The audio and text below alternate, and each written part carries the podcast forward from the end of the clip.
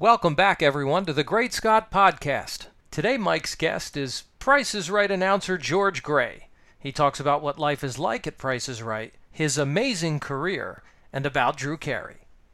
Let's start off the podcast by saying, hi, Mama May! There you go. Absolutely. Yes. Hi, Mama May, as well from me. Hi. So George, I have to know, what is it like at Price? Tell us what it's like to be there, or what a normal day at Price is like for you. I don't want to use the term living hell, but I mean, really brutal. Just a very awful, terrible atmosphere. It's exactly what you think it would be. It's great. It's fun. It's positive. It's a blast. Like, everybody's in a good mood. The crew is all family, basically. We all get along. Everybody that's in the audience is wide-eyed and just having the best time in the world. So it's great. Yeah. I know. I mean, once I went in there, so I've been fortunate enough to see you guys at Price in person, and there just seems to be a energy right as soon as you walk into the room that you're just so excited to be there, and it's a very nice, cool studio as well. I will say that. Yes, but you know what? I always joke around because for those of you who don't know, I go out right before the show, just a couple minutes before we're gonna roll. That's what the kids say in Hollywood.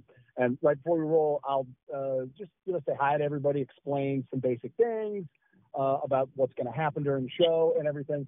And I always say, if I see somebody out there freezing or putting on their coat, I always say, if I call your name, not only will you not be cold, you won't know what day of the week.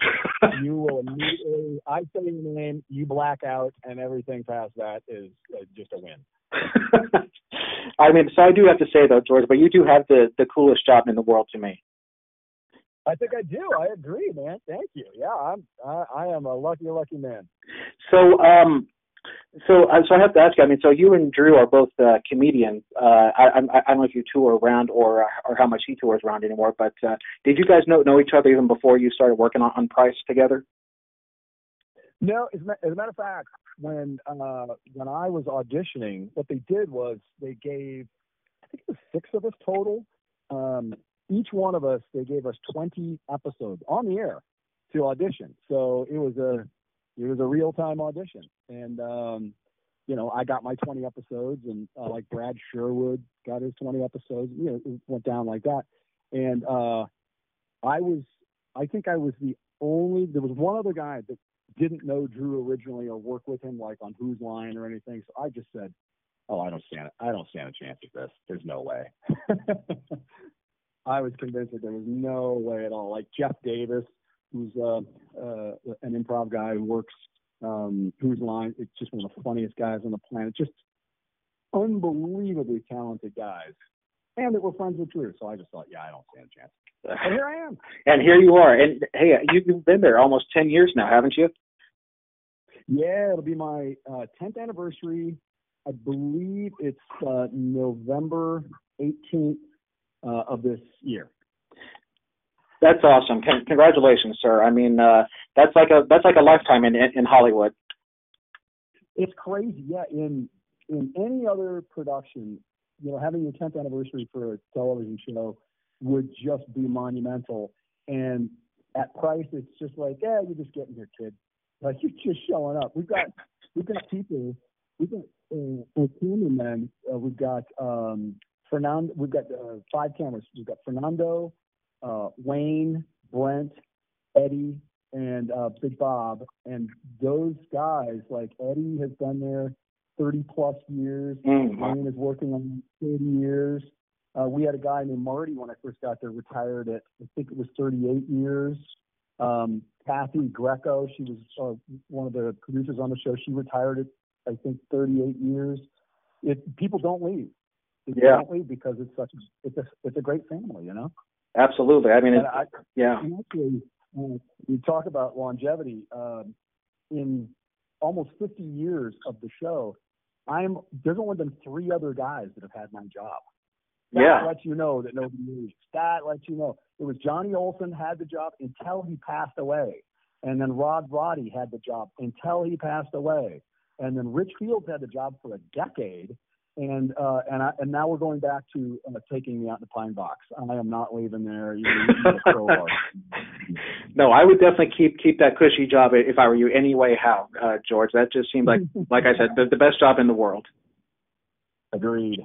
And by the way, I just have to say, I love your guys' passion too. Whenever, I mean, it seems like that you guys really genuinely want to see the contestants win. I mean, whenever a contestant wins, I mean, you can see Drew really getting into it, that he's genuinely happy for the contestant and that he's pulling for the contestant.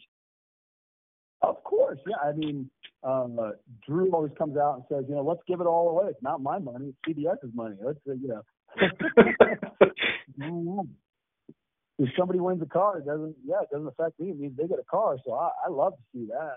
And it's also, Drew and I both point this out.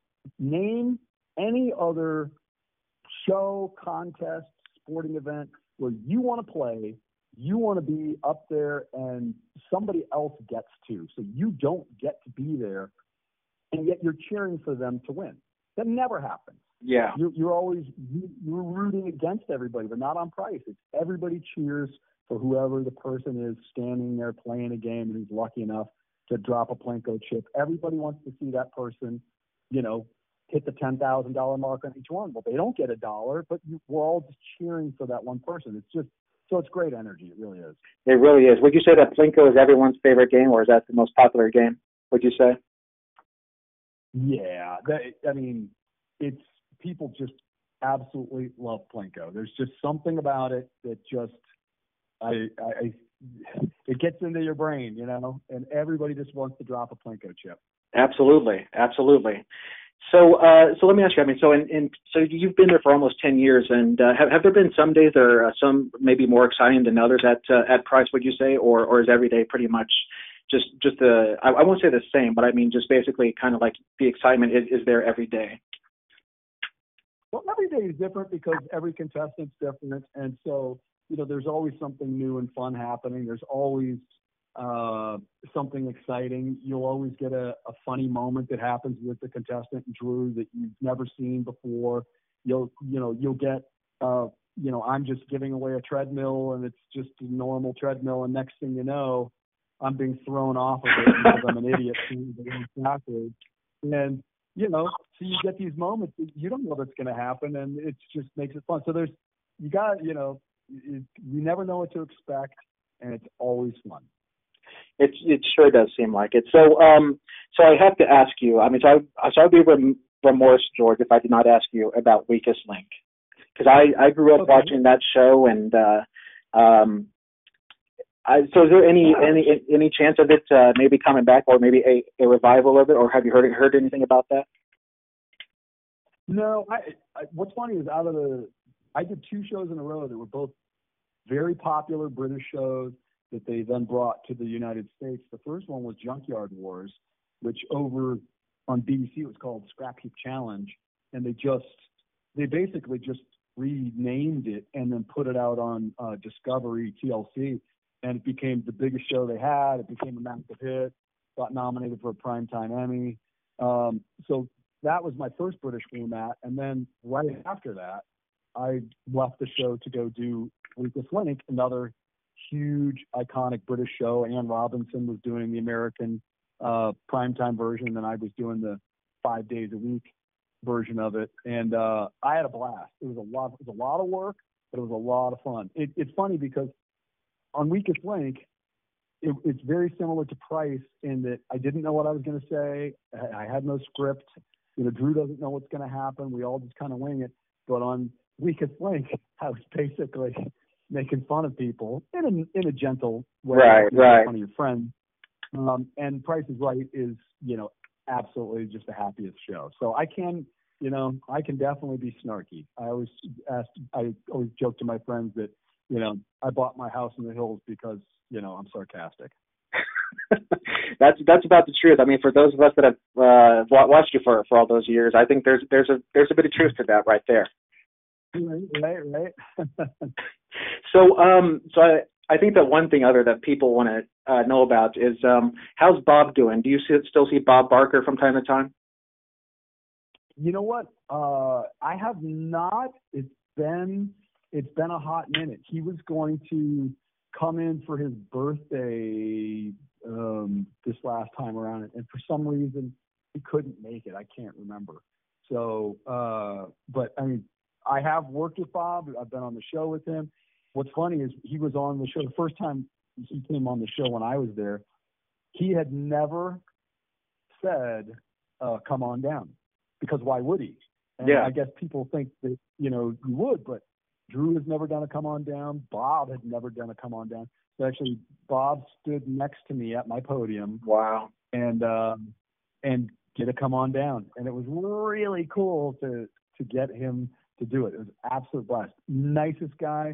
He's actually a St. Louis Cardinals fan. I'm from St. Louis, and so you know, we chatted about baseball. He's just a great guy. As I was telling Mallory, I actually live in Kansas City, so I'm not too far away from you. Oh, okay, got it. Right down the street. Just right down the street. I-70, I think, is the highway that would take you both ways. That is, yeah. Yeah. The KC Cardinals, yeah, 70 series. Cool. I-70, yep, back in 1985. Then let's see. Look at you. Yeah. Yeah. Yeah. So you came out to Price is Right. And how many shows did you go to? I went to one. I was actually in funny thing, actually, George. I was sitting in the front row, right behind contestants row, and I did wave at you a couple times. You know what? And I have remembered that moment ever since then. It's one of the things I will cherish that wave on my life. No, so it's cool. It's cool, but I mean, the whole experience was so much fun. Even if I didn't get called down, but I mean, I would definitely be there again. I mean, it's like you say. I mean, it's not only fun for you guys, but it's also probably just as much fun for the contestants and even the audience. Well, if you find your way out to Los Angeles next time, you let everybody know, and we'll just make you a guest. You won't have to wait in line. You won't be able to get called on down, but you can. Yeah, I know. And I will give you the old rock star treatment. Oh, you're very kind, George. You're very kind, and I thank you so much for that. And I'm deeply humbled by hearing you say that, sir. You can. So you have so next week is Kids Week coming up. You have Kids Week coming up. Tell us a little bit about that. Well, this is going to blow your mind, but now get this: there will be children. I know. It comes out of left field. You don't realize it. You're thinking Kids Week. What's that? Yep. Actually, what's really neat is we've done it a few times. Our executive producer, who's since left, named Mike Richards, just a genius guy, and he came up with the idea.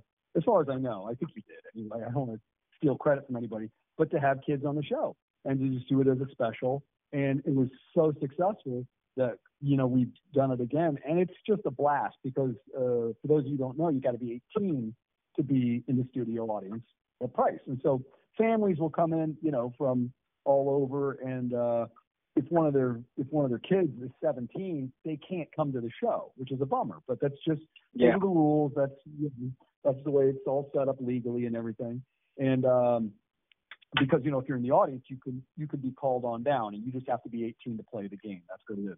So there's one special. We do a special week, man, and it's coming up. It's going to start Monday, and it's kids only, and each day is going to be a different grade of kids. So you know, well, we don't. In other words, we don't pair, you know, a 7-year-old against a 15-year-old. That just wouldn't be fair. Right, right. So we actually. You know, we have the different days. We're going to be different kids, and it's a blast. And I told all the kids, you know, before we started the show, I said, "Hey, I know you know everything. Before you can answer, but before you answer about the price of something, turn to mom and dad and at least listen to them, because maybe, just maybe, they know more about a can of corn than you do." Do you find that maybe some of these kids are better than some of the other contestants that you sometimes have? Because I find that kids are a lot smarter than what we may give them credit for. You know what? They should come up with a joke for that. Yeah. Absolutely. It's the kids were all fantastic. Everybody had a great time, and you know the games are slightly skewed. Then you got to tune in to watch to get it, but you'll see that we don't necessarily give away something that an adult might love, and give away something that maybe a kid might love. And, right. In an entire Lego city, that may not be as exciting to. I know a lot of adults who would love that, but kids, are you kidding? They go insane for that. So, right. Of course, but we have money too, which is, and you'll see there's kids that win money, and you know what? That's a lovely college fund right there. There you go. Absolutely. So George, I have to ask you one more question, sir, and then I'll let you go here and. And so basically, I just want to ask you, what advice would you give to someone who wants to get into Hollywood or entertainment in general? As long as you're not coming for my job, that's fine. That's my advice. You know, I always, anybody that asks, I always say, you have to be really dedicated. You have to be willing to eat a lot of top ramen and have an old milk crate for your living room table. You've got to work. You have to not take no for an answer. With me particularly, thankfully, I'm stubborn and too stupid to realize that I should have left the town long before, but I just didn't. I was too stubborn and too ignorant and too dumb, and I didn't leave. And then I finally started working. So you got to definitely put. But you know what? That's the beauty of Hollywood is you go out there and if you work. Look at Drew Carey. He talks about working third shift at Denny's. Yeah. He talks about, giving plasma when he was, broke. And, just this young guy searching for something. He goes into the military. He's in the Marine Reserves. And then he decides to go try stand-up, uses his glasses from the Marines. That becomes his look with his haircut. And next thing you know, he's one of the biggest comedians on the face of the earth, and hosting one of the most iconic shows ever because he worked hard, because he just busted his butt and never took no for an answer. So it's totally good. There's your pep talk for the day. And hey, I would not like it any better from someone than you. Well, and I think before I go, I need to say, the Great Scott Show, thanks for letting me come on down. That's a good way to end it right there. So I was going to say, well, you say you are the weakest link, but I think that's much better. I could say, Michael, you are the weakest link. Goodbye. Well, thank you so much, George. Thank you so much for your time, sir. Thanks, my friend. I appreciate it. I'll see you out in Hollywood. And, gang, make sure you tune in and check out Kids Week. It's going to be a blast. Absolutely. We will definitely be watching. George Gray, everybody. And that was Price is Right announcer George Gray. If you'd like to reach out to us here at the Great Scott Podcast, just look us up on any of your social platforms. Thanks for